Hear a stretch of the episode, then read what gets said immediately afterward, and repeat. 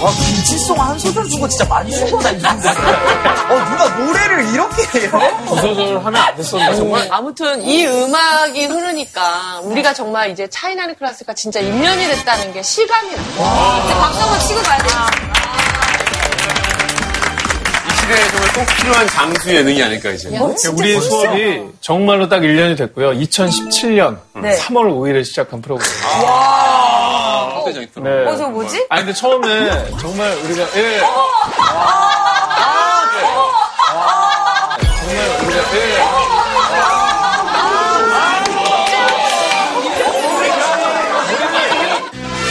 안녕하세요. 안녕하세요. 안녕하세요. 안녕하세요. 재활해줘야 되는 순간이 올 수도 있어요. 그 나라의 국민성에 따라. 정말 완벽한 와인 같은 맛을 내는 여러 가지 방식의 정치. 저는 그건 굉장히 무서워서 그래요. 네네, 알겠습니다. 그럼 수정할게요. 자, 그 생각은 저도 알겠어요. 아니, 우리 첫날 진짜 되게 약간 분위기 좀 싸했다. 아니, 근데 이제 유 작가님이 저렇게 좀 하라고 약간 우리를. 아 근데 진짜 확실한 거는 우리가 이런 토론도 하고 여러 가지 의견도 얘기하면서 뭔가 미운정 고운정 다른 것 같아요. 맞아요. 너무 진짜. 근데 이 자리에 없는 승현이랑 세모체리도 되게 보고 싶다. 보고 싶어요. 그립네요. 아유 승현이는 어떻게 지내고 있을까? 연구 때문에 이제 너무 해외를 많이 나가야 된다고. 너무 해외를 많이 나가야 된다고. 여기 차이나는 클라스 1주년 동창회 맞죠?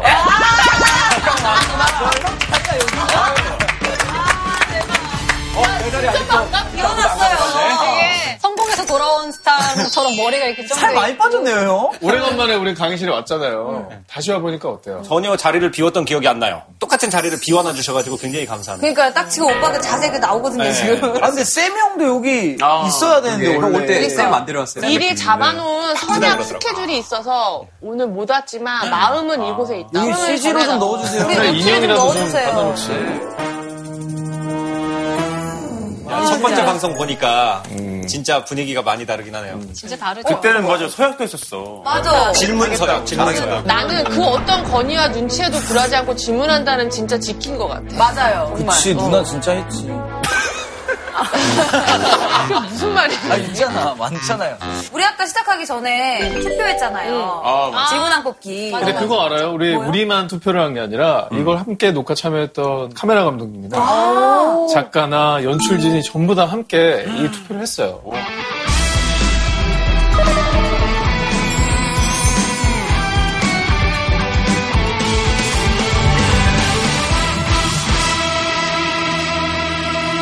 혹시 저희 결과가 나왔나요?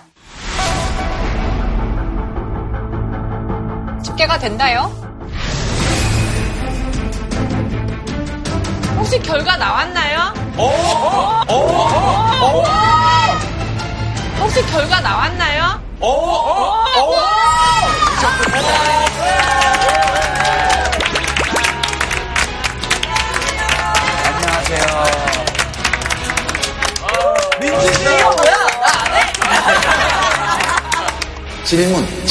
질문을 만들면 답을 찾을 수 있어요.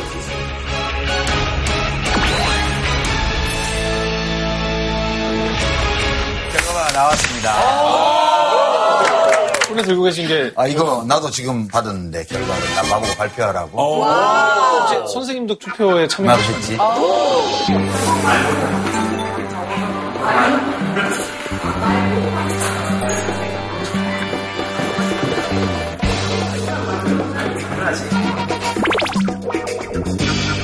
나 찍으려고 그랬는데 투표용지에 나는 없더라. 진짜 궁금하다.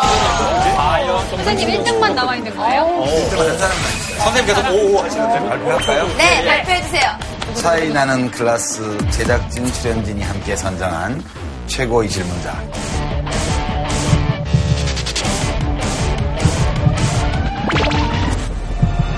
지수! 지수! 진짜요? 울지마!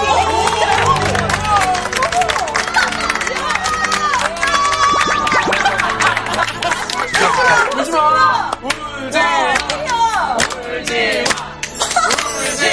와, 트로피를 있어. 와, 멋지시다. 진짜 멋있다. 단가가 있어 보여요. 자, 차이나는 클라스 질문함. 네. 시선. 제 축하드립니다.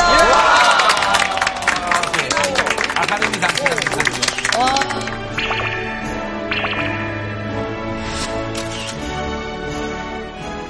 제가 진짜 사실 이 프로그램을 찍고 나서 많이 변했어요. 뉴스도 더 많이 보고 제가 몰랐던 분야들을 진짜 많이 알게 돼서 대화를 하는데 이 주제가 많이 바뀌게 되더라고요. 진짜 이 프로그램 하길 너무 잘했고 또 같이 참여하게 돼서 너무너무 즐겁습니다. 감사합니다.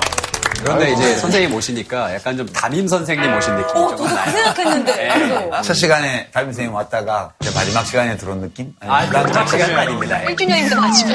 그 다음날 첫 시간. 궁금한 게 선생님이 원래 출연을 안 하시려고 하시다가 갑자기 출연을 하겠다고 결심하신 계기가 있다고 들었어요. 왜 안 하시려고 하셨어요? 그러게. 정말. 너무 방송 노출이 많아서. 좀 많긴 했죠. 제가 글 쓰는 사람인데. 무한도전에서도 뵙구만. TV에서 나오다 갑자기 JTBC 틀면 나오고 MBC 틀면 나오니까. 바빴어요. 이제 보름쯤 후에 원고를 줘야 되기 때문에 바쁘기도 하고 해서 좀 망설였는데 1년 전에 시작할 때 네. 국가란 무엇인가 민주주의란 뭐냐 이런 거 가지고 했잖아요. 네. 요즘도 뭐 날마다 큰 이슈들이 나오잖아요. 네. 그러면 각종 매체에 그와 관련된 정보들이 넘쳐나는데 진실과 아닌 것을 잘 구분하고 상충하는 의견 이런 것들에 대해서 또 이해하고 적절히 대응할 수 있는 능력이 있어야 민주주의도 제대로 되지 않을까? 그런 문제 가지고 한번 이야기해보면 의미는 있겠다 싶어서 좀 고민하다가 네. 갈게요.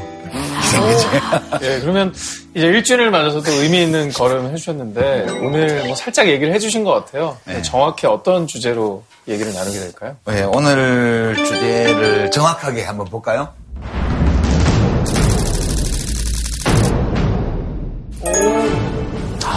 맞아요. 진짜인지 가짜인지 뭐를 정보홍수의 시대에 어떻게 읽고 쓸 것인가.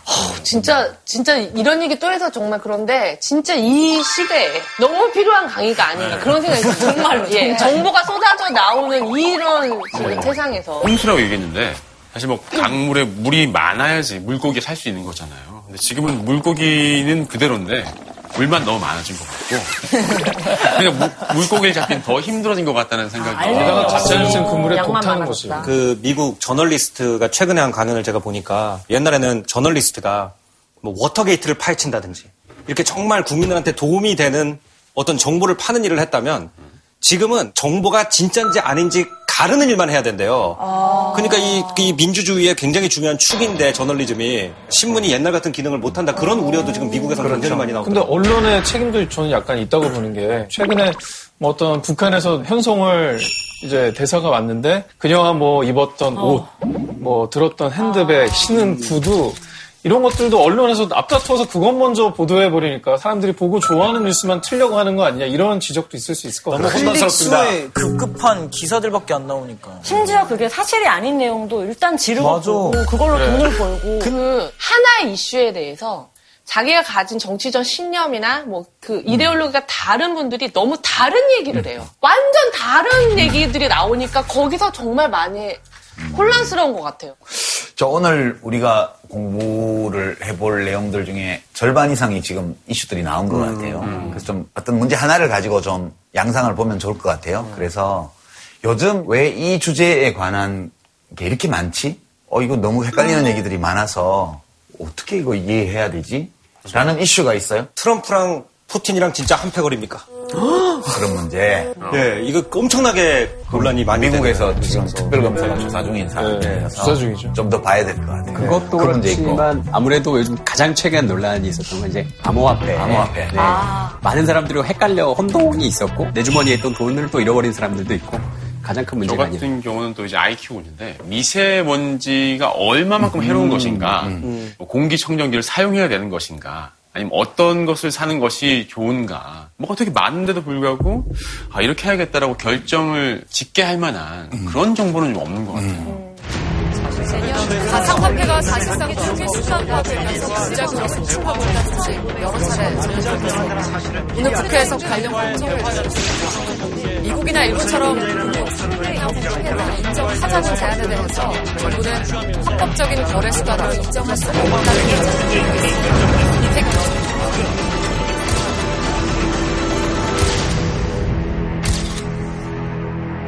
암호화폐를 한번 보죠. 실제 검색을 한번 해볼까요? 우리가 보통 암호화폐 궁금해 그러면 어떻게 해요? 포털 사이트에 가서 이제 포털에서 검색해죠. 네. 실제 암호화폐를 키워드로 해서 검색을 시작을 하면 온갖 종류의 정보를 만나게 되는데 이게 진짜일까 아닐까?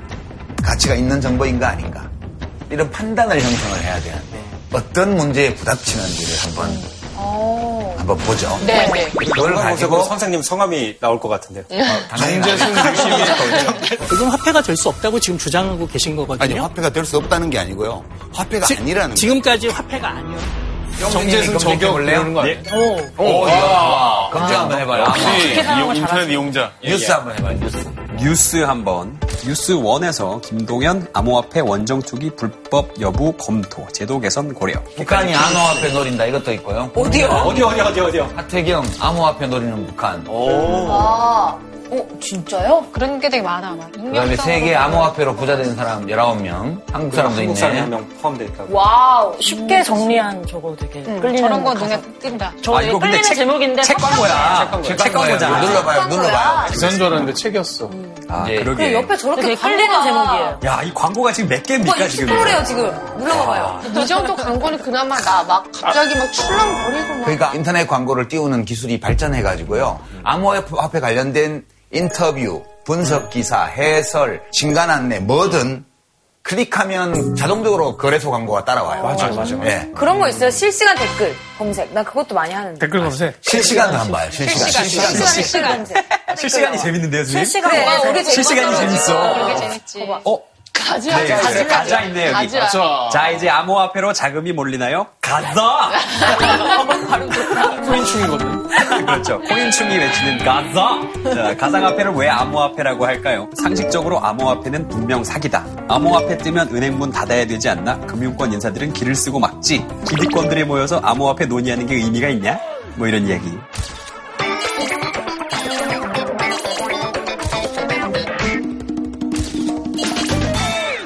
궁금하지 않으세요? 화폐 토론에 대해 답을 하겠대요. 선생님을 노리는. 이거 제가 제기했던 질문에 대한 답이에요. 대박. 이거를 쓴 사람은 지금 유시민 선생님이 이걸 읽을 거라고는 상상도 못하고 썼을 거 아니에요? 내가 다 읽었어요. 진짜요? 본인 기사 좀 많이 찾아보시는 스타일이시죠? 그게 아니고 저렇게 굉장히 쉬운 문장으로 JTBC 토론에서 나왔던 그 암호화폐에 대한 비판에 대해서 받아들일 부분은 받아들이면서 동시에 걱정하지 마라. 그 문제 다 극복하고 있다. 이런 내용이에요. 이거 아주 재밌는 글입니다. 이런 글이. 이런 거 있으면 되게 신뢰도 있어 보이잖아요. 신뢰도가 올라간다. 거기다 영어로 돼 있어. 신기하네. 이런 뭘 아시네. 어쨌든 오를 것이라. 심지어 오를 거라는 얘기지. 그러니까 닥한 버블이랑 그래프를 오버랩 시킨 다음에 아직 비트코인은 초기 단계밖에 안 된다. 이런 거잖아요. 그렇죠. 이제 시중의 책 제목 중에 비트코인 1억 간다. 그런 책도 있죠. 100억 원까지 갈 거라는 주장을 하는 사람도 있어요. 다 저런 걸 넘거로 해서 저 결론을 유도하는 거예요. 그러니까 사세요. 그런 뜻이에요. 누가 쓸게요? 보유자. 이 사람에 대한 정보가 우리가 아무것도 없어요. 그러나 이걸 가만히 들여다보면 이 텍스트에는 안 나타나는 여러 가지 정보를 읽어낼 수가 있어요. 여기서. 이것은 사실일 가능성이 많다. 정확한 거다. 사실이긴 한데 별 의미가 없네. 또는 이게 나하고 관계가 있다 없다. 그래서 지금 텍스트를 중심으로 볼 건데 우리가 받는 모든 정보는 텍스트예요. 이 글만 텍스트가 아니고요. 보통 그래서 사진 텍스트, 문자 텍스트, 뭐 영상 텍스트라는 말도 써요. 어떤 사람들은. 그러니까 어떤 메시지를 담아서 발사한 건데 수용자 쪽에서 뭔가 해석을 해야 될 필요가 있는 모든 것을 텍스트라고 그래요. 글만 텍스트인 줄 알았어요. 네, 그래서 오늘은 글을 중심으로 할게요. 일단 어디 어떻게 쓸까라는 문제도 있으니까. 모든 글은 이 사람이 이 말을 왜 했을까? 이 사람은 어떤 사람이지? 등등. 우리가 해석하는 데 필요한 그 배경에 깔린 모든 정보를 컨텍스트라고 그래요. 맥락. 맥락 맞아요. 배경. 이렇게 번역을 하긴 하는데 우리말의 어떤 단어도 컨텍스트라는 이 표현과 완전히 겹치는 단어가 없어요. 그래서 그냥 써요. 텍스트, 컨텍스트.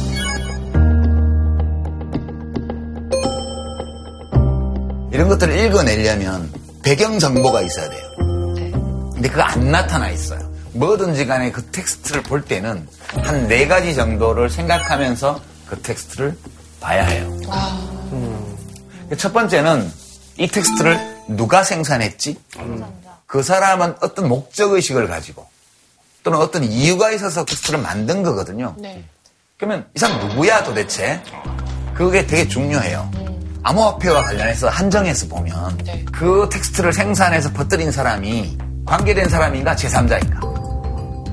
이게 모든 것을 판단하는 기준이 될 수는 없지만 1차적으로 중요해요. 이해 당사자. 예, 근데 암호화폐의 가격이 계속 오름으로써 자기가 이익을 볼 수 있는 사람 또는 내가 살아가기 위해서는 그게 좀 값이 올라야 되는 사람. 예, 근데 거래소 대표라든가 암호화폐 발행 기업의 CEO라든가 아니면 투자자일 수도 있고. 투자자일 수도 있고. 투자자는 누가 투자자인지 잘 모르죠. 사실 뒤에 가려져 있기 때문에 사실 드러나기 그렇죠. 힘들잖아요. 그렇죠. 그래서 미국에서 뭐 어디 고급 주택가에 있는 주택을 암호화폐로 사고 팔았다. 이런 기사가 났어요. 뭐죠? 그럼 사람들은 와 암호화폐가 이제 집을 사고 파는구나. 근데 누가 사고 팔았지? 판 사람은 누구고 산 사람은 누구지? 딴 사람이 암호화폐 회사 CEO예요. 근데 문제는 이 생산자가 얼마만큼 관계가 돼 있는 사람인지 추적하기가 쉽지 않다라는 거예요. 그 정확히 파악할 수는 없어요. 네. 저는 그렇게 봐요. 누군가 어떤 전문가가 나오셔서 인터뷰를 했어요. 그럼 그 사람 이름으로 검색을 해봐요. 그럼 그 사람 인적사항이 공개된 만큼은 다 나오잖아요. 네. 그러면 봤더니 이 사람이 그전에 어디 심포지움 가서 암호화폐를 대박 띄우는 그 강연을 한 적이 있었구나. 지금은 인터넷에는 다 있잖아요. 네. 좀만 노력을 하면 다 찾아볼 수 있어요. 선생님 말씀에 좀 동의를 하는 게 예전에 제 기사에 너무 막 심한 악플을 다신 분이 있어서 그분이 썼던 예전에 댓글들을 그렇지. 클릭을 한번 해봤어요. 볼 수 있어. 맞아. 나 말고 모든 연예인을 다 잘근잘근 씹으신 분이야. 좋은 자세요. 그래서 너무 기분 좋아. 저는 어떤 분이 욕을 너무 해가지고 눌렀는데 이분이 인격이 3개예요. 한 아이를 둔 가장입니다. 뭐 정말 남자 집에서 살기 힘드네요. 뭐 어쩌고저쩌고 이렇게 써놨다가 저 주부인데요. 요즘 뭐 장보러 왔다고 힘드네요. 저는 대학생인데 뭐 어쩌고저쩌고 막 하면서 막 그걸 보고 내가 마음이 너무 풀려가지고 나도 똑같았어. 자, 이게 바로 마음이 풀렸어요. 그 텍스트의 생산자가 어떤 사람인지를 아는 순간 문제가 풀어진 경우예요. 뭐 하는 사람인지 평소에 어떻게 살아가는 사람인지를 파악하는 순간 그 텍스트의 해석이 다 가능하잖아요. 네. 나를 욕한 게 아니고 그냥 세상을 욕한 거구나. 두 번째는요. 이런 사람인데 이 텍스트를 왜 만들었을까? 그거를 숨길 수 있잖아요. 목적은. 텍스트에는 안 드러나 있어요. 우리가 컨텍스트를 짐작해 보는 거죠. 그러니까 어떻게 보면은 누군지를 알고 나면은 짐작이 돼요. 훨씬 더 쉽게 짐작이 돼요. 그러니까 우리가 은연중에 어떤 사람 글을 보고 이거 이 사람이 투자했으니까 이렇게 썼지. 그냥 나도 모르게 컨텍스트를 향해 가고 있는 거지. 그렇죠. 사람들이 자기도 의식하지 못하는 가운데 그 컨텍스트를 읽어내려고 노력을 해요. 액면만 보고 믿는 게 아니잖아요. 네. 지숙이 오늘 더 멋져 보여 이렇게 얘기를 하면 일단 기분이 좋죠. 그러고 돌아서서 왜 저러지? 정보에 안 들었는데. 의도가 있나? 이런 생각을 했어요. 그렇지. 나 좋아서. 쟤 되게 기분 좋은 일이 있었나? 왜 그런 텍스트를 생산하는지를 짐작하려고 그 컨텍스트를 더듬어요. 우리도 모르게 해요. 근데 이걸 체크리스트를 만들어 놓고 하나씩 해보라는 거예요. 보통 동기는 3가지로 나눌 수 있어요. 첫 번째는 이익. 둘째는 옳다고 믿는 신념을 표현하는. 세 번째는 그도 저도 아닌 게 그냥 재미로 자기 마음속에 일어나는 감정을 표현하는 거예요. 욕망과 감정을 표현하는 거예요. 근데 이제 이것 중에 하나에 따라 사는 게 아니에요. 이익, 신념, 욕망 이 3이 다 있기도 하고요. 예, 근데 어떤 사람은 비트코인 회사에 다녀. 근데 이 사람은 자기가 이 비트코인이 금이나 달러를 대체할 거라고 믿고 있어요. 신념을 확실하게. 그런데 유아무개 같은 사람이 나와서 저거 펀지 사기하고 똑같아. 튤립 사기보다 더해. 믿잖아요. 감정이 치솟다. 그래서 그 3을 모두 넣어서 한 방에 텍스트를 만들기도 해요. 그러니까 암호화폐는 좋은 겁니다라고 말을 할 때 그게 무조건 그 사람이 이익 때문에 그런다고 말할 수는 없어요. 정말 그렇게 믿어서 그러는 경우도 있거든. 그럼 우리가 이 중에서 가장 조금 경계를 하면서 비판적으로 봐야 될 항목이 뭘까요? 이익일까요? 셋다. 전부 다. 네. 근데 사실 보면은 요즘 이제 인종차별이 다시 요즘 굉장히 심각한 문제가 되고 있잖아요. 진짜 진짜 자기 신념이 완고하거든요. 그렇지. 정말 백인들이 우월하다고 너무너무 강하게 믿고 있는데 우리가 그 글을 보고는 아 자기 신념대로 썼으니까 괜찮아라고 얘기할 순 없잖아요. 아 그렇죠. 신념이 틀리면은 이익보다 신념이 더 위험할 수도 있는 거예요. 아니 근데 이익, 신념 이런 게 다 나눌 수가 없는 게 다 교묘하게 엮여 있다. 그렇죠. 자기가 이익이 있잖아. 그럼 신념이 생겨. 어이 빙고. 그러면서 진짜 명대사네. 1년 만에 이렇게 좋은 말을 하셨네요. 감정도 얹혀져. 그렇죠. 그러니까 어떻게 분리해? 사람은 누구나 자기에게 이익되는 것을 잘 믿는 게 아니죠. 맞아. 한번 그런 신념이 형성이 되면 이익도 뭐가 아니고 올바른 일을 하는 거라고 믿게 돼요. 맞아. 그런 확신이 강해지면 강해질수록 자기 생각과 다른 사람에 대한 분노의 감정도 강해져요. 이런 게 한번 형성이 되면 다른 어떤 정보가 들어가도 다 튕겨져 나와요. 맞아. 그래서 뉴스 검색을 여러분이 나중에 한 번 더 확인해보세요. 암호화폐 검색을 해보면 최소 9:1 이상의 비율로 긍정적인 신문기사, 언론기사가 많아요. 저 그 이유 알 것 같아요. 내가 투자자도 아니고 관계자도 아니면 관심이 없지. 굳이 선생님처럼 나서서 비난받을 이유도 없는 거고 저처럼 그냥 지켜나보자 어떻게 될 건지 그냥 다 이런 상황으로 있으니까 그래서 더 관계자들이 만들어내는 그렇죠. 긍정적인 기사도 더 많을 것 같아요. 진경님 정말 아 깜짝이야. 연타석이야. 저는 근데 이 말씀을 듣고 선생님의 그래서 신념과 욕망, 감정이 무엇이었길래 그렇게 얘기하실 수 있는지 욕을 어떻게 먹으시면서도 선생님의 컨텍스트도 선생님의 신념. 진짜. 저는 이 암호화폐 기사를 쭉 보면서 어떤 생각을 계속했냐 하면 암호화폐라는 것이 우리의 삶을 바꾸게 될까 더 좋은 방향으로. 그것만 계속 생각해본 결과 전혀 아니라는 개인적 결론에 도달했던 거예요. 그래서 사람들이 이걸 판단할 때 그래도 아니라고 주장하는 데에도 논거가 있다는 거. 그거는 알 수 있도록 하는 것이 이 말과 글을 다루는 사람한테 있는 좀 사회적인 기능 같은 게 아닐까? 그런 생각을 하는 거죠. 그런데 정말 블록체인 기술이 우리의 세상을 바꾼다면 선생님은 완전 그냥 악역이 돼버리는 거죠. 그렇죠. 이제 지식인은 그런 위험을 감수하는 거예요, 원래. 왜냐하면 제가 틀릴 가능성도 있기 때문에. 이제 맞아나가면 컨텍스트를 준비할 세 번째 건데요. 뭘 표현했나? 크게 보면 두 가지로 나눌 수 있어요. 첫 번째는 감정 또는 취향. 두 번째는 생각 또는 주장. 취향을 표현한 거는 그냥 다 넘겨야 돼요. 맞아요. 왜냐하면 취향이나 감정은 논거 제시가 필요 없기 때문에 반박하는 게 불가능해요. 맞아요. 좋은데 무슨 의미, 무슨 뭐 이유가 있겠어. 암호화폐 얘기하니까 생각났는데 나 그래서 투자를 하고 싶어 라는 말에 나도 투자를 왜? 라고 하면 그것들은 좀 말할 때 서로 좀 부딪힐 것 같아요. 그렇죠. 나 암호화폐 투자해서 돈 벌고 싶어 이런 내용의 텍스트가 있어요. 그럼 오케이. 너 그러고 싶구나 하고 넘어가면 되는 거죠, 이거는. 이걸 가지고 왜 돈을 벌고 싶니? 뭐 돈이 인생의 전부니? 이런 얘기를 할 필요가 없잖아요. 아우, 진짜 싫어. 네, 그건 모르겠어요. 그런데 이런 텍스트 중에 주장을 하는 텍스트가 있어요. 주장만 하고 근거 제시가 없으면 패스. 그치, 가지와도 주장이잖아요. 그렇죠. 가자예요. 근거 없죠. 가지가 없어. 아무것도 없어. 강력한 주장. 그래서 유행어가 된 거야. 5, 6, 7, 가자. 뉴욕, 가자. 서울, 가자. 이부사, 가자. Crispy Crunch, rock the show, Beluga, 가자. 소주, 가자. 서락. 주어도 없어. 앞으로 내가 샀던 코인을 앞에 붙이면 됩니다. 이더리움 가자. 그 목적어가 생겼어요. 아무 의미가 없어요. 근데 한강 가자. 두고 봐라. 멘틀로 코인 1억 간다. 이렇게 글을 올렸습니다. 그래 알았어. 두고 보면 되죠 그냥. 두고 보면 할 수 있는 말이 없어요.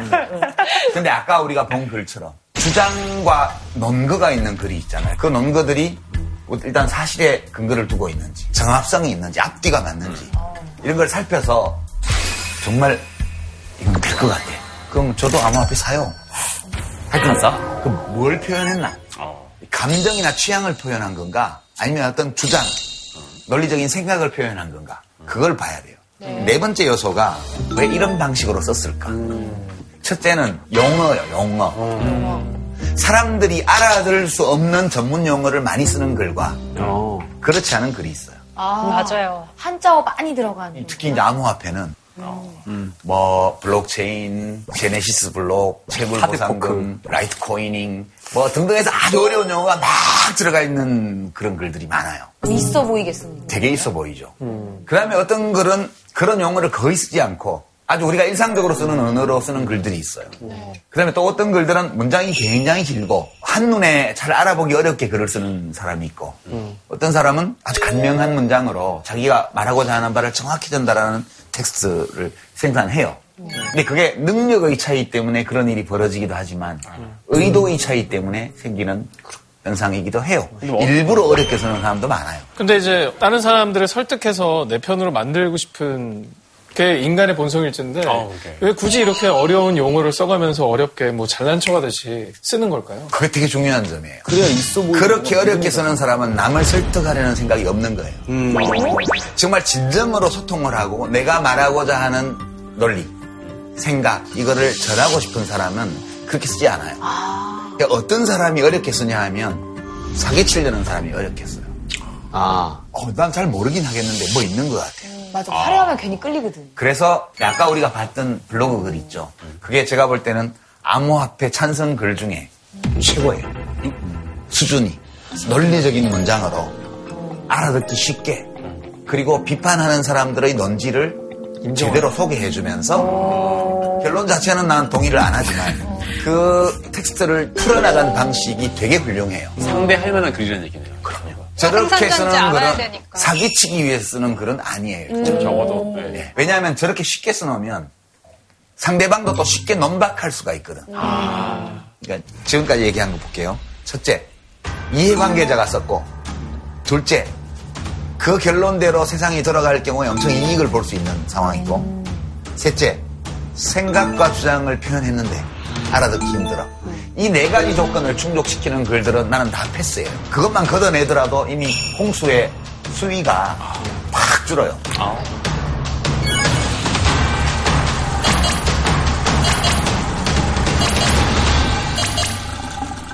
이게 이제 암호화폐 가지고 좀 봤는데 여러분들이 요새 관심 가진 다른 이슈들도 있죠? 네. 주로 어떤 미디어에서 정보를 얻어요? 저는 요즘에 그런 걸 많이 하는 것 같아요. SNS를 할 때 작가님이 말씀해주신 대로 좀 객관적인 글을 많이 쓰는 사람들 팔로우하면 자기가 쓴 칼럼도 그리고 자기가 읽었을 때 논박할 만한 가치가 있다는 것도 공유를 하면서 그걸 보여주거든요. 그런 쪽으로 많이 보고 정말 더 궁금하면 책을 사서 이렇게 좀 공부를 하는 거예요. SNS하고 비슷해요. 책. 저도 완전 비슷해요. 그 디지털의 첨단과 아날로그를 결합했네. 저 같은 경우는 포털 사이트를 많이 보는데요. 제가 이제 블로그 글 같은 걸 쓸 때 이제 어느 정도 정보가 이제 신뢰가 좀 돼야 된다는 생각이 많이 들어서 포털 사이트에 나와 있는 백과사전이야말로 최신의 그 정보가 나와 있다는 생각이 들어서 위키피디아. 네, 뭐 그런 것들을 좀 찾아보거든요. 저는 사실 기반을 정보에 취득할 때는 공신력 있는 매체를 많이 보고요. JTBC? 네, 뭐 그렇게 이렇게 뭔가 여론이라든가 사람들의 생각을 좀 읽고 싶을 땐 SNS 같은 거 많이 참고하는 것 같아요. 사람들이 되게 자기가 종사하는 직업이라든가 그 직업에서 하는 일의 성격에 따라서 사용하는 미디어가 굉장히 다양하게 바뀌었어요. 이게 비교적 근자에 나온 미디어 이용 시간 주인데요. 그 텔레비전 많구나. 압도적인 건 텔레비전이에요. 그러네. 아직 그렇구나. 네, 이제 고령층이 특히 그렇고요. 그다음에 이제 모바일 비중이 빠르게 올라오고 있죠. 2010년하고 이제 엄청나게 빠른 속도로 올라오고 있고요. 그에 비해 인쇄 매체들은 좀 완연히 떨어지는 느낌. 잡지는 저 밑에서 지금 못 올라오고 땅으로 깔고 있고요. 0.7. 요즘 되게 힘들대요. 네. 잡지가 저렇게 내려갔다는 거는 이제 종이책이 주요한 미디어가 안 된다는 뜻이에요. 종이책은 이제는 정보를 전달하기에는 적합치 않은 미디어가 됐어요. 최근 나온 도서시장 통계를 보면 참고서, 교과서, 잡지 이런 거 빼고요. 단행본으로 나와 있는 책을 한 권도 1년 동안 안 읽은 국민 비율이 40%예요. 그럼 그분들이 되게 뭘로 시간을 보내냐 하면 핸드폰. 텔레비전 아니면 인터넷. 스스로 시간을 보내는 거예요. 책을 안 읽는다고 해서 지식 습득을 전혀 안 하는 건 아니에요. 저도 책 거의 안 읽어요.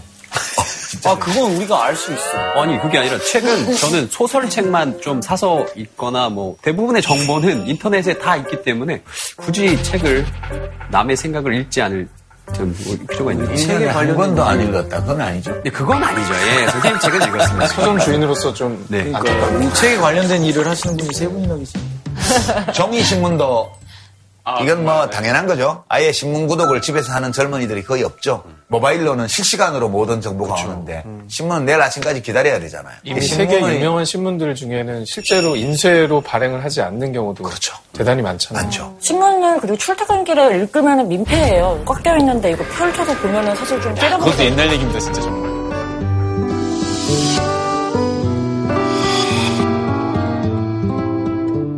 근데 종이신문이 하는 일이 없는 게 아니고 종이신문에 나오는 뉴스도 모바일로 봐버리잖아요. 그렇죠. 앱이 있어요. 똑같은 내용이 있다 그래서 종이신문으로 뉴스를 접하는 거랑 인터넷으로 접하는 게 받아들이는 개인한테는 좀 질적 차이는 있는 것 같아요. 그렇죠. 그러니까 네, 맞아요. 옛날에 종이신문 볼 때는 이걸 넘기다가 뭐가 나올지 모르잖아요. 그래가지고 전혀 내가 관심 없는 분야였는데 갑자기 어린이 대공원에서 이런 걸 해? 약간 이런 재미가 있었는데 책이 주는 의미지. 요즘 모바일 같은 경우에는 보고 싶은 거 뭐. 그래서 내가 평소에 보는 종류의 뉴스를 계속 집어주니까 나랑 전혀 관계없는 일을 갖다 갑자기 발견하는 그 종이신문의 재미? 이런 거는 좀 많이 안 느껴지는 것 같아요. 그러니까 기대하지 않았던 이벤트의 가능성이 줄어들죠. 네. 너무 나한테 맞춤형으로 모든 것을 설치해 놓으니까 삶이 오히려 단조로워져요. 맞아요. 재미는 훨씬 좁아지는 느낌이 들어요. 근데 진짜 확실한 건 정말 미디어가 많아지고 뭔가 다양해지면서 부작용이나 문제들도 더 많아지는 것 같긴 해요. 특히 이 미디어가 다양해지면서 날라지고 도달거리가 넓어지고요. 상호성이 강화됐어요. 각자가 정보를 소비하지만 동시에 자기가 정보 제공 공급자로서 뭔가를 해요 또. 친구들한테 뭘 갈무리해서 보내주기도 하고요. 유통시키는 거죠. 맞아. 내가 어디 글을 올리기도 하고요. 그거는 정보를 생산하는 거예요. 제일 문제가 이렇게 양이 늘어나고 속도가 빨라지다 보니까 부작용들이 여러 가지 나와요. 대표적인 게 뭐예요? 가짜뉴스. 저희가 판단을 할 수가 없어요. 가장 황당했던 가짜뉴스가 네. 이효 여사랑 닥터드레랑 결혼식을 한다는 누구라고? 나본거 이렇죠. 나본거 같은 거. 아, 김대중 대통령. 네, 영부인이었던 이효 여사님이 닥터드레 이어폰 사신 거 아니고요? 아니, 결혼한다는 그 가짜뉴스를 사람들이 믿는다는 거예요. 아니, 어떤 의도로 만들어진 정보예요. 그러니까 누구는 평화하기 위한 건지 그래서 있다는 거예요. 그런 걸 믿는 사람들이. 제가 아는 건 예전에 일본에서 관동 대지진이 일어났을 때 조선인들이 우물에다가 독을 탔다. 막 조선인들이 폭동을 조장한다. 파결. 그래서 그때 막 일본 사람들이 한국 사람들을 그 가짜 뉴스에 속아서 막 박해하고 그랬었잖아요. 그런 게 박해를 한 정도가 아니고 엄청나게 많은 조선 사람들이 이때 사적인 폭력에 죽었죠. 정말 끔찍한 방법으로 고지스 고지스 조선식 사망자가 몇 명인지도 다 추산이 안 돼요. 기록이 몇만 명이 희생됐을 걸로 지금 추정을 하죠. 사실 역사 속에 가만히 생각해보면 가짜뉴스가 어떤 특정 그룹에 대한 혐오를 조장하기 위해서 굉장히 많이 쓰였던 것 같아요. 그러니까 뭐 예를 들어서 나치들 같은 경우에도 뭐 알고 보면은 유태인들 금융 세력이랑 뭐 러시아에 있는 공산주의를 갖다가 선동한 유태인들이랑 알고 보면 한 통속이어서 비밀 미팅을 맨날 한다. 이런 걸 막 퍼뜨리니까 사람들이 믿으니까 나중에 그걸 가지고 또 유태인 학살을 정당화하고 그런 일도 있었잖아요. 그렇죠. 일반인들도 만들 수 있죠. 그냥 SNS에 가짜로 지어서 그럴듯하게 이렇게 링크 걸고 막 되게 유명한 사건. 이게 뭐예요? 자기가 뭐 스타벅스에서 일하면서 라떼아토에 침 뱉어가지고 서빙했다 뭐 이런 거를 지어낸 거예요. 가짜뉴스 거예요? 네. 괜히 인종 갈등 같은 거를 일으켜 보려는. 이게 이런 가짜뉴스가 나오면 그냥 SNS 돌아다녀요. 근데 언제 터지냐 하면 언론사 멀쩡한 언론사에서 이걸 기사를 쓰잖아요. 그러면 본격적으로 폭발하는 거예요. 그거 있지 않습니까? 박항서 감독이. 아, 맞아요. 베트남 유소년 팀을 지도하면서 어떤 발언을 했다라고 이제 막 커뮤니티 돌던 말을 이제 어떤 언론사에서 픽업해서 기사를 냈는데 이게 사실은 근거 없는 말이었다. 이런 얘기도 있었어요. 어떤 통계를 보니까 가짜뉴스를 구별할 수 있는 사람이 1.8%밖에 안 된다. 가짜뉴스를 실제 보여주고 사람들 보고 골라보라 그러면 어떻게 진짜와 가짜를 정말 구별하기 어려워요. 트럼프 미국 대통령은 김정은 북한 노동당 위원장에 대해 완전히 미쳤다라고 말하면서 북핵 위협 제거를 위한 선제 타격이 필요하다고 말했다. 조류인플루엔자 인체 감염이 확산되면서 공기로도 전파가 될 수 있으며 이에 따라 중국에서 날아오는 철새가 인체 감염 AI균을 몰고 올 수 있다고 분석됐습니다. 강남역 살인사건 이후 여성들이 지나가던 남성에게 욕설을 하고 돌덩이를 던지는 등 불특정 남성을 대상으로 한 여성들의 남성 혐오 범죄도 연이어 발생하고 있습니다. 이럴 수도 있을 것 같아. 있을 것 같아. 있을 법해요. 그럴듯해. 언니가 말하니까 더 그래 보여요. 평소에 뉴스를 잘 안 보는 사람은 맨 밑에 거. 믿을 가능성이 있어요. 네, 굉장히 있을 법. 근데 우리가 평소에 뉴스를 보면 저런 사건이 있으면 벌써 뉴스에 나왔을 건데 한 번도 본 적이 없잖아요. 돌덩이를 던지고 막 욕설하는. 네, 저거는 던질 가능성이 많다는. 선생님 세 번째는요? 이거 그럴싸한데요? 완전 그럴싸한데? 이거는 그럴싸한데? 이건 약간 좀. 근데 이거 약간 수능 지문 스타일로 분석하면 사실 연관이 없다는 걸 판단할 수 있긴 해요. 어떻게? 왜냐면 공기로 전파가 되는데 굳이 철새가 감염의 경로가 된다고. 역시 서울대. 역시. 이게 이제 전형적으로 텍스트 자체에 정합성이 없는 경우에요. 전혀 없지. 텍스트 자체가 정합성이 완벽하게 있는 가짜뉴스가 있고 이게 가짜뉴스를 만든 사람의 논리적 수준이 좀 못 미칠 때는 정합성이 떨어지는 거예요. 공기 전파되는데 철새를 왜 그러네요. 정확하게 지금 텍스트를 독해하는 능력이 덕원님이 있기 때문에 촉이 온 거거든 이거는. 그러니까 텍스트를 이해하는 능력이 높으면 높을수록 덜 속아요. 그러면 선생님은 가짜뉴스에 속아보신 적 없으세요? 아, 이거 가짜뉴스 아니야? 혹시? 이라는 의심은 좀 하죠. 근데 그런 의심 없이 나도 진짜 속았다 했던 적은 없어요. 아니, 근데 모르겠지. 진짜 속았으니까 지금도 속아 있겠지. 계속 속았지. 얘기한 말이 맞아요. 왜냐면 내가 지금 생각해보니까 속았던 기억이 없거든, 한 번도. 그럼 한 번쯤은 속으셨겠다. 근데 이게 쉬운 건 아닌 것 같아. 왜냐하면 가짜뉴스를 만드는 능력도 계속 발전하거든요. 누가 트럼프 대통령의 목소리를 그대로 흉내내서 SNS에 북한 핵시설에 대해서 미사일 공격을 하겠다. 와. 이런 걸 선언했다고 생각해봐요. 그게 SNS에 쫙 돌았어요. 아, 끔찍해. 진짜 그랬나 보다. 그럼 북한에서 비상형 발령해서 우리도 쏠 준비한단 말이 갈지도 모르죠. 그렇지. 위험하다. 아니, 주식시장이 일단 굉장히 폭락을 할 것이고. 그렇죠. 아우, 어렵다. 그 일부러 저 제작진에서 준비한 게 있어요. 이거 한번 구분해봐요. 손석희 앵커의 목소리로 4개를 하는데요. 네. 어느 게 진짜인지. 추울 것 같은데? 유인하 씨 거 나왔잖아요. 우주에서 번지고는 지면 부서질 것만 같은 창백한 푸른 점일 뿐이다. 오늘의 날씨는 어제보다 3도 높습니다.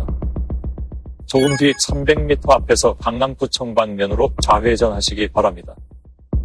이거 실화냐? 정답. 1번. 4번. 저도 4번. 아니, 진짜 난, 앵커 목소리는 1번이에요. 아니, 난 1번일 것 같은 게 손석희 앵커가 저 말 하는 걸 기억합니다. 그럼 맞아요. 야, 이미 한번 얘기했는데 이거 저는 SNS에서 봤을 때 이거 실화냐 하시는 걸 봤어요. 이거 실화냐 같은데? 내 딸 아니야. 내 딸 아니야. 나도 완전 거기 하면서 2번 같은데. 이거 합성기로 만든 거 아닙니까? 제가 아는 바로는 다 만든 목소리예요. 네? AI로. 그런 것 같아요. 인공지능으로. 어떻게 이렇게. 어제보다 40만 더 높습니다 할 때 그 3자의 그 발음 보셨어요? 완전. 기술 너무 대박. 왜냐면 근데 이거는 사실 아무것도 아닌 거예요. 맞아. 지금 인공지능의 능력으로 보면. 얼굴도 만들잖아요. Well, here it's. Obama, she and Obama stole my microphone. They took it to Kremlin. 30,5 миллиардов, они нам должны. 목소리 흉내내는 것 정도는 혼방 그 입력하면 그대로 분석해서 합성해서 누군가가 이런 식으로 이런 가짜 뉴스를 퍼뜨려서 남을 속이고 돈을 뺏어먹고 이렇게 하기 시작하면 대책이 없죠. 저는 이걸 보면 더 겁나는 게 뭐냐면 민주주의에 심한 장애가 되는 어떤 음모가 있었을 때 워터게이트라든지 그렇지. 녹취록이 발견됐기 때문에 우리가 그 음모를 알았던 거잖아요. 맞아. 근데 녹취록을 못 믿는다. 야, 요즘 다 조작 가능한데 그 녹취록 내가 한 말 아니야. 조작하고 이렇게 얘기해버리면 누군가가. 지금 워터게이트 같은 건 또 불가능해지는 거죠. 그렇죠. 진짜 뉴스의 힘도 가짜 뉴스 때문에 약화되는. 근데 그만큼 AI가 한지 안 한지 확인할 수 있는 기술이 또 더 개발되지 나오겠죠. 않을까요? 그러니까 인간들은 참 쓸데없는 일을 하고 그 쓸데없는 일을 못하게 하기 위해서 또 일을 하고 아우 힘들게 산다. 그러면서 거죠. 그러면 앞으로 이렇게 가짜뉴스가 더 많이 생길 확률이 높은데 가짜뉴스 생산자들에게 어떻게 처벌할 수 있는 수위나 이런 것도 좀 달라져야 되지 않나요? 그게 이제 되게 표현의 자유로 그렇죠. 보호하는 영역이잖아요.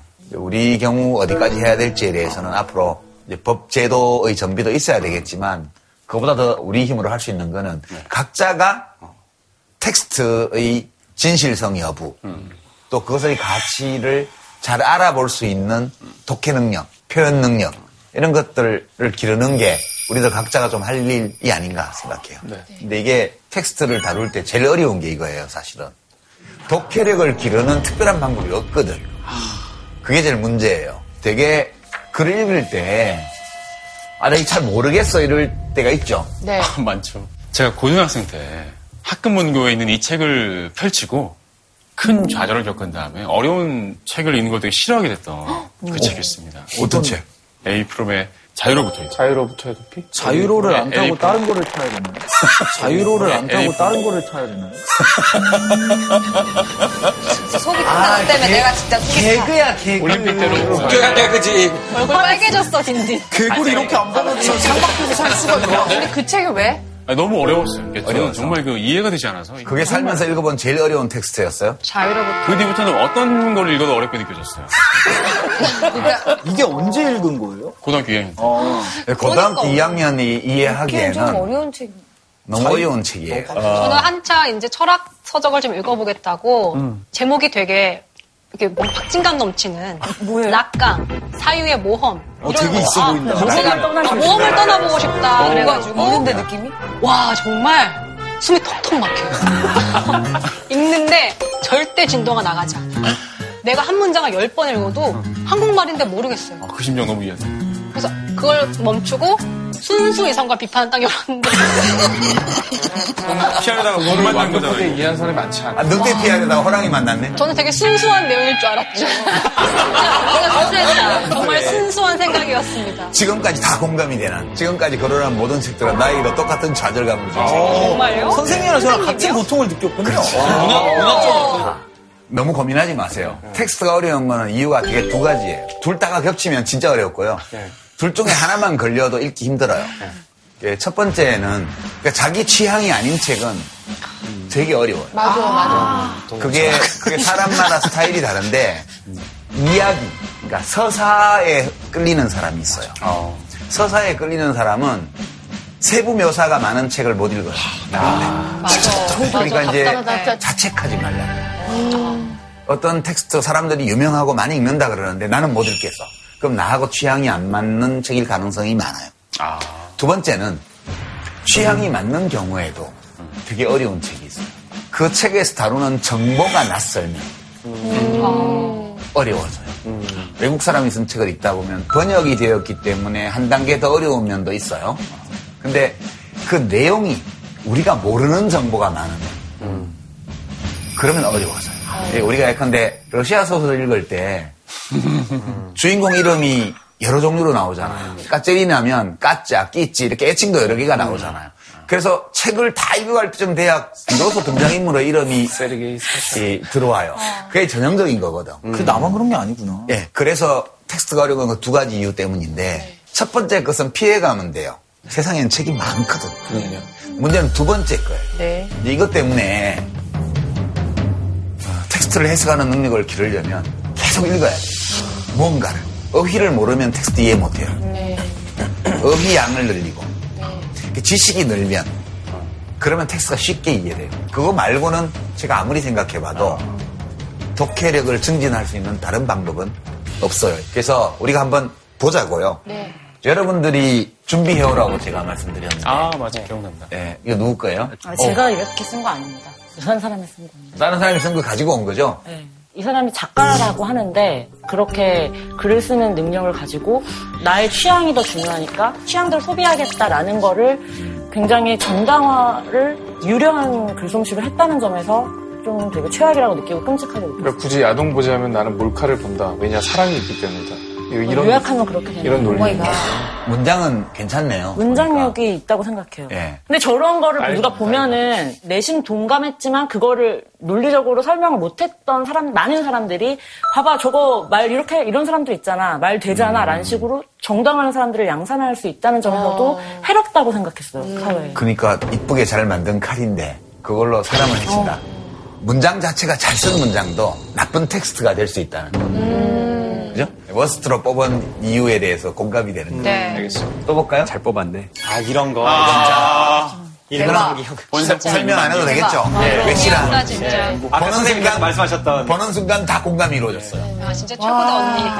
근데 방송에 나올 때 이거 랩처럼 말씀하시잖아요. 알아들을 수 없지. 엄청나게 빨리. 한 1.5배로. 그 크기가 뭐 돋보기를 봐야 보일 수 있을 만한 크기로 표시하는 상품도 많아요. 이게 선생님이 아까 말씀하셨던 네 번째에 해당되는 거죠. 어렵게 쓰는 것이 뭔가를 숨기려고 한다는 거죠. 나비, 보험료, 누계 굳이 이렇게 안 쓰고 하고 싶지 않은 말은 크게 보이게 하고 진짜 하고 싶은 말은 작게 숨기는 거예요. 법으로 안 쓰면 안 되게 돼 있기 때문에. 그럼 보시나요? 예. 이게 뭐야? 아 이거 요게 이제 뭔지 모르겠습니다.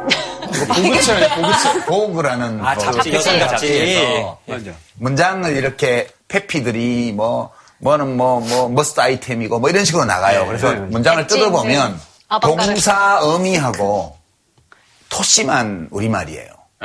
나머지는 다 외국어로 채워져 있어요. 아티스틱한 감성을 바탕으로 꽃띠르적인 디테일을 넣어 페미닌함을 세련되고 아트적인 느낌으로 표현합니다. 난 이런 종류의 잡지를 많이 읽어서 그런지 너무 알겠어. 진짜요? 이 느낌이 와요? 철학책을 읽는 사람 같은 거예요. 그렇지. 심지어 나는 저 아트적인 느낌을 표현하는 옷이 어떤 느낌일지 비주얼까지 상상이 돼. 저 꽃띠르적인 디테일이라는 건 기성복이 아니거든. 속을 짠 느낌이야. 그러니까 쇼용으로 만든 약간 게 쇼용인 거야. 오트코티르 뭐 이런 과자가 여성스러운 데 아트적인 느낌으로. 아티스틱한 감성에서 아티스틱과 아트적인 느낌에서 아트적의 차이는 뭐죠? 아니, 근데 이거 아티스틱한 감성은 의도고 아트적인 느낌 결과인 거죠. 그렇지. 같은 아트인 거죠. 어우, 와, 착하다. 감성을 가진 아티스트가 아트와 같은 느낌을 주는 옷을 만들어낸다. 그러니까 이 바쁜 세상에 이 텍스트를 해석하느라고 이렇게 감론을박하게 만들었잖아요. 죄악이지, 죄악. 자, 제가 뽑은 이상한 텍스트 하나를 보여드리고 이 텍스트가 어디가 이상한지를 알아내는 방법, 체크리스트, 그 다음에 그 리스트에 따라서 고쳐본 거예요. 여러분들이 이제 우리가 독해를 하고 여러 가지 느끼고 생각하는 바를 또 텍스트로 만들어요. 그럴 때 내가 글을 써놓고 나서 이것이 잘된 글인지 아닌지를 내가 알아볼 수 있어야 돼요. 그러려면 남의 글을 볼 때 적용하는 기준을 가지고 내 글을 봐야 돼요. 그래서 제가 그런 못난 글 하나를 보면서 그걸 해보죠. 이거를 한번 최대한 리듬을 살려서 합니다. 리듬을 살려서? 진짜 어려운데. 그동안 육상에서의 사회재난과 자연재난을 관장하는 부서가 각각 본부조직과 외청으로 이원화되어 있고 해상에서의 재난은 해수부와 해경으로 분산되어 있어 재난안전을 통합적으로 기획하고 관리하지 못했습니다. 이제 육상과 해상의 재난, 사회재난과 자연재난을 모두 통합하여 국가안전처로 일원하여 효율적으로 대처하고 철저히 책임 행정을 할 것입니다. 그러기 위해서는 국가안전처가 하루라도 빨리 출범해야 국민의 생명과 안전 보호를 위한 획기적 변화가 시작될 수 있을 것입니다. 어땠어요, 읽으면서?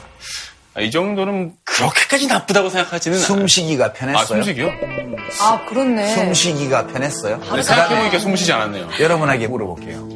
듣기에 좋았어요. 어려웠어요. 그냥 공무원분들이 말씀하시면 당연히 저렇게 얘기할 거라고 국민들도 이제 다 기대하고 있잖아요.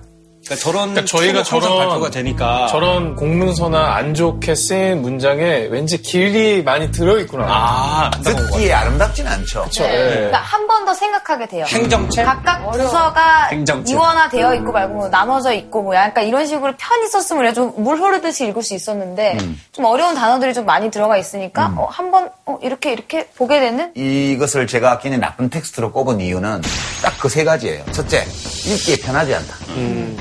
둘째, 듣기에 아름답지 않다. 셋째, 들어서 또는 읽어서 뜻이 확 들어오지를 않는다. 그런 건데 이거를 제가 가지고 온 이유는 초고를 써놓고 어떤 문장을 써놓고 이게 잘된 문장인가 아닌가를 알아보는 방법으로 이 문장을 고쳐보려고 그래요. 제일 좋은 방법은 딱 하나예요. 소리내서 읽어봐요.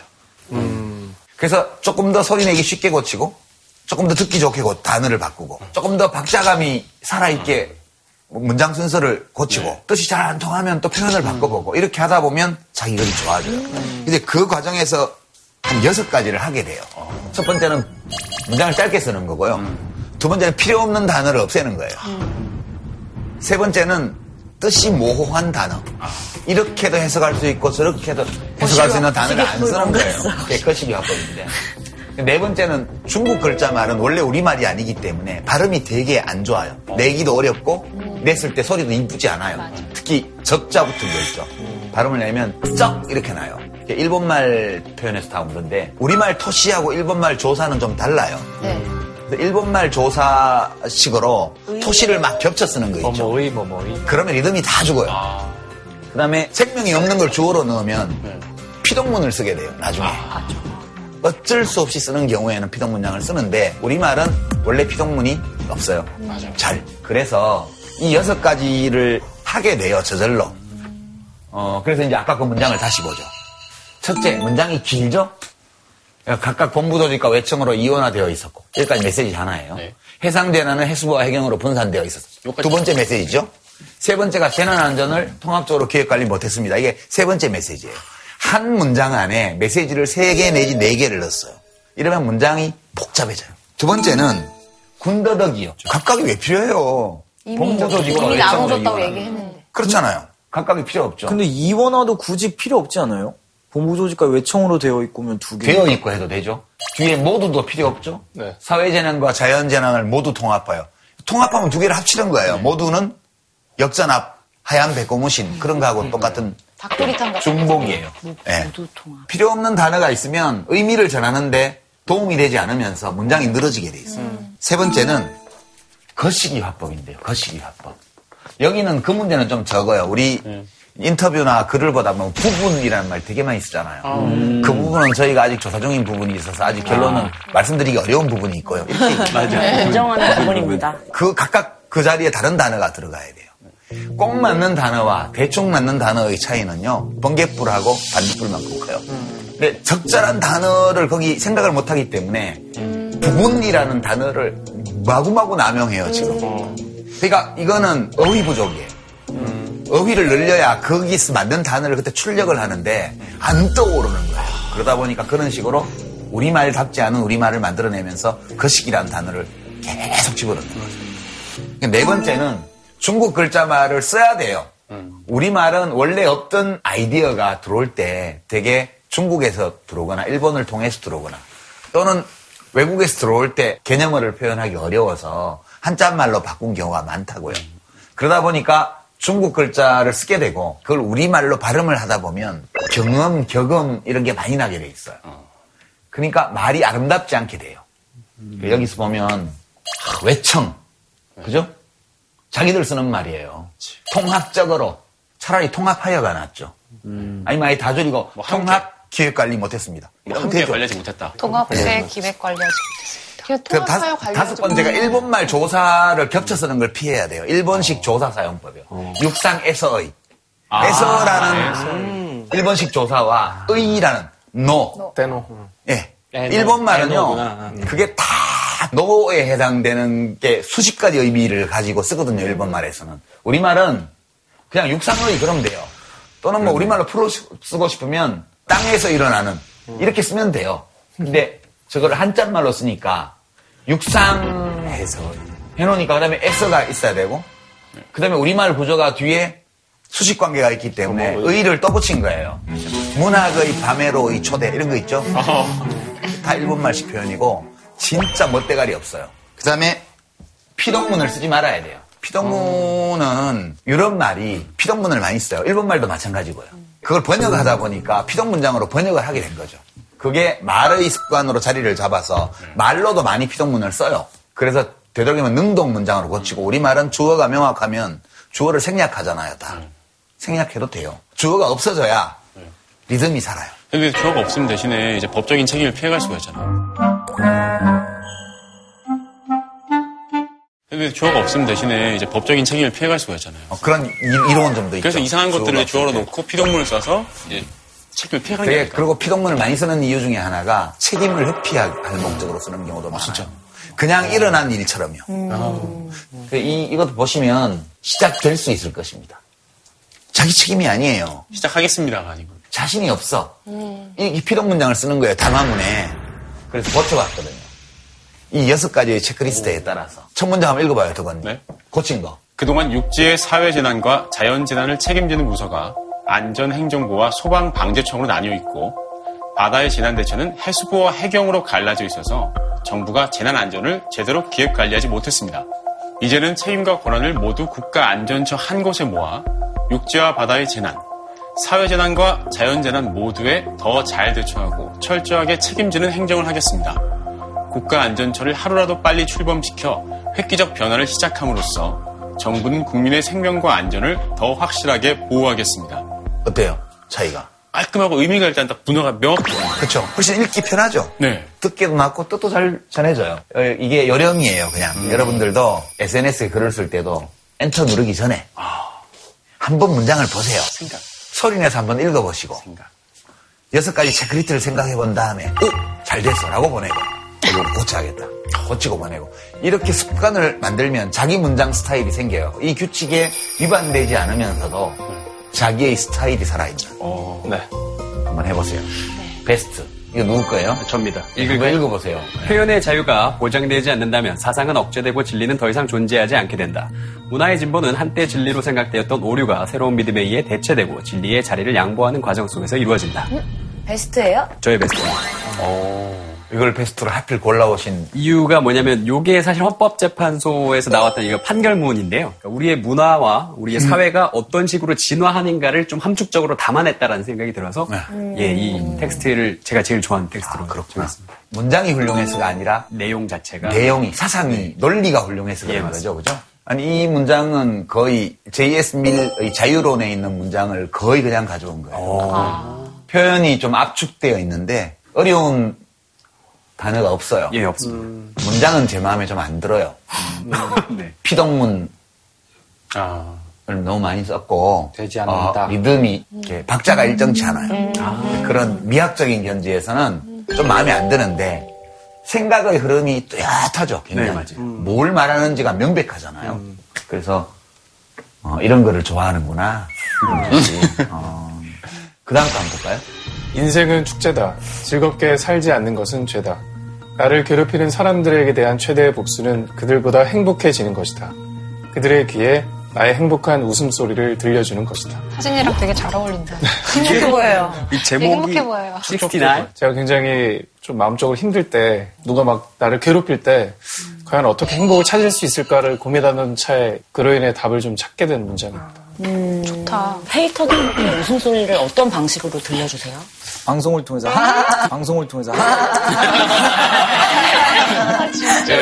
이 글 밑에 깔린 논리를 연쇄적으로 추적해보면 굉장히 철학적인 그런 걸로 연결이 될 텐데 그거를 생각하지 않더라도 아주 단순한 메시지를 되게 문학적인 표현에 실었잖아요.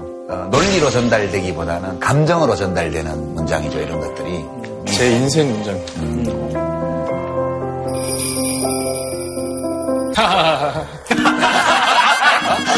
제가 뽑은 거 하나.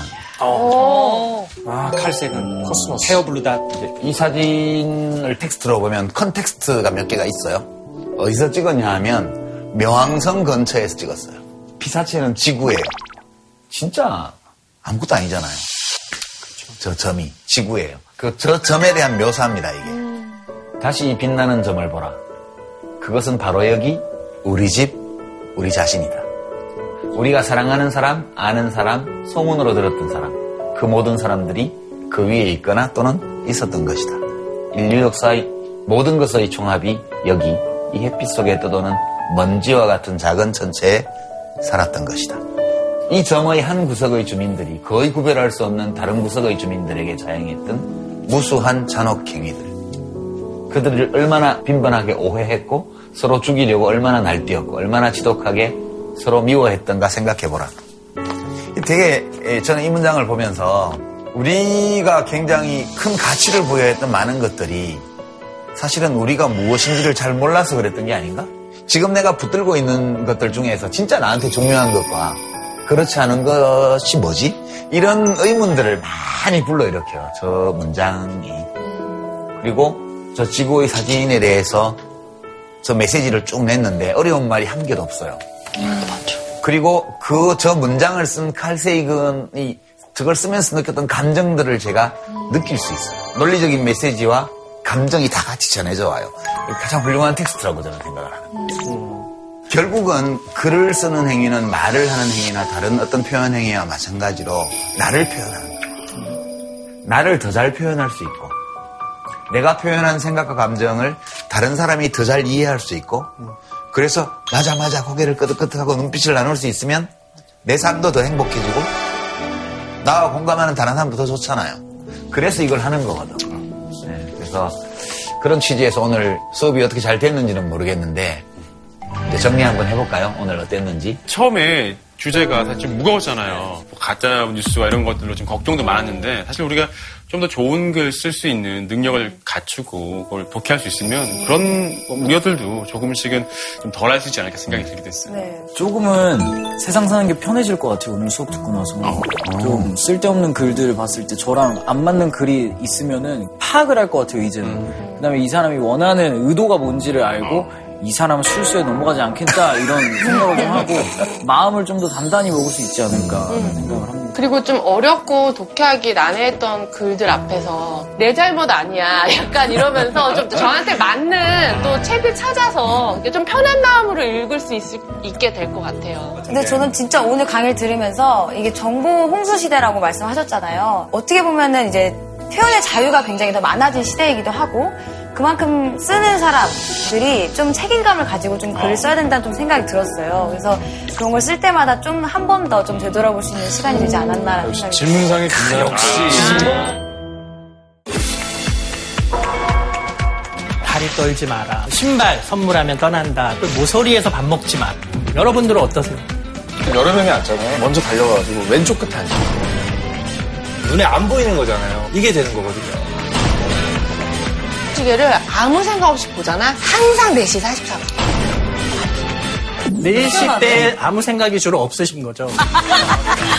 과학적으로 설명할 수 있는 일만 있는 건 아니잖아요.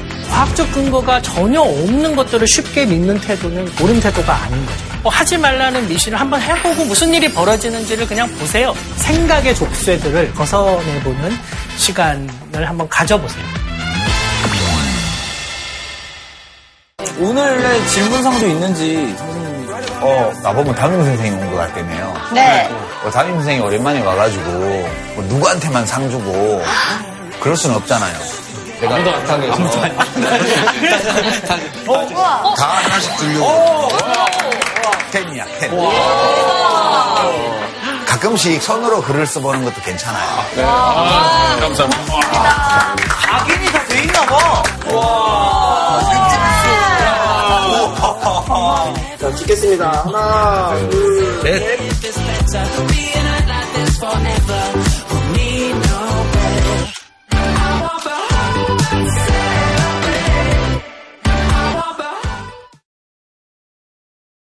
JTBC